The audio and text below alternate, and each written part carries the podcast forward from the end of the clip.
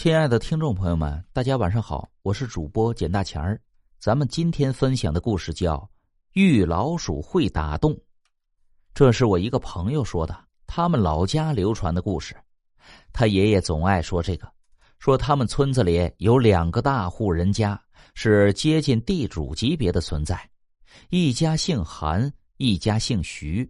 这韩家四个儿子，一个闺女，女儿嫁给了徐家老二。韩家四个儿子就分家了。这老头子死了以后啊，别的好分，韩老太太谁看呢？按照当时通行的做法之一，是在四个儿子家轮流住，每家住上十天。结果没半年，老太太就饿得不成人样了。这几个儿子相互间关系不怎么样，但是不孝顺的劲儿那是一致的。老太太没办法，寻思找女儿去吧。这女儿还不错，孝顺。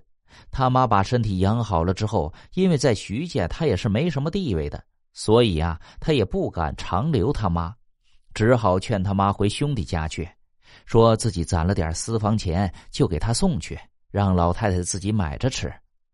韩老太太也知道女儿的难处，娘俩哭着说好了，从儿子家走，老太太可以随便走出来，反正儿子巴不得的的。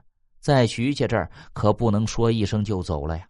当天晚上，这女儿跟丈夫说了，她丈夫一听就不同意。你那几个兄弟都是什么人呢？村里谁不知道啊？你妈回去就是找死，咱们家也不差他一口饭吃。既然来了，也不能不管，何况是你妈呢？明天我跟咱爹去说去。第二天呢，老二跟徐老头一说，老头很痛快。说人人都是两重父母，你丈母娘你养也是天经地义的，留下吧。韩老太太从那起就住在了许家，这下呀，他那几个儿子受不了了。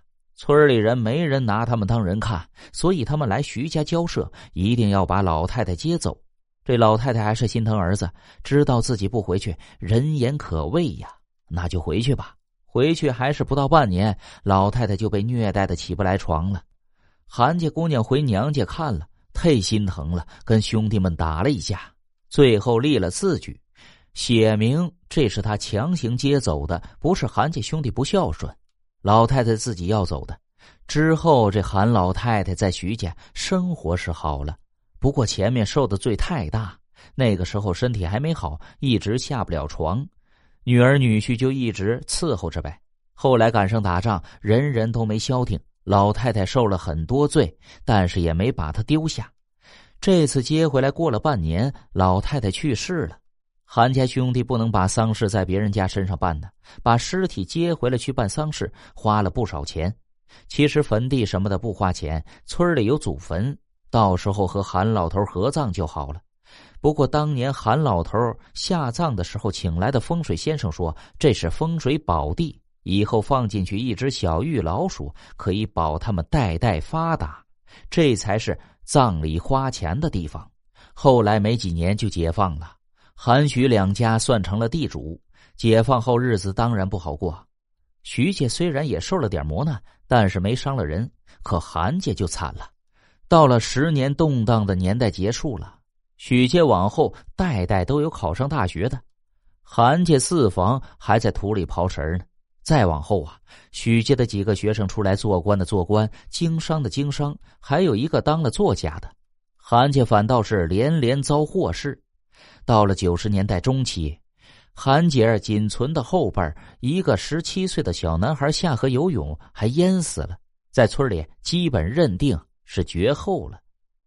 后来，因为他家现在最年轻的也七十来岁了，村子里的坟地是有规矩的。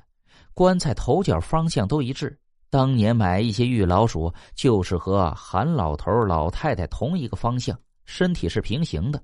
而上面平坟政策一出，到了下面政策就走样了，不是平坟，是迁坟，花点钱就可以把坟地迁走，倒是不碍事的地方去。有老观念认为入土为安，家里就有点钱的都觉得这么办挺好的，自然也挺想这么办的。徐家没想到坟一打开，居然在棺材上趴着一只小老鼠，全村都轰动了。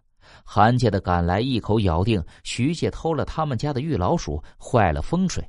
你想啊，韩家一家又一家的破落了，村民们自然是向着徐家的。一咬牙，开了自己家的坟地，让大家看。果然，原本的玉老鼠的地方空了。更奇怪的是，那里出现了一个洞。大家再回头看，徐谢的坟地里也有一个洞。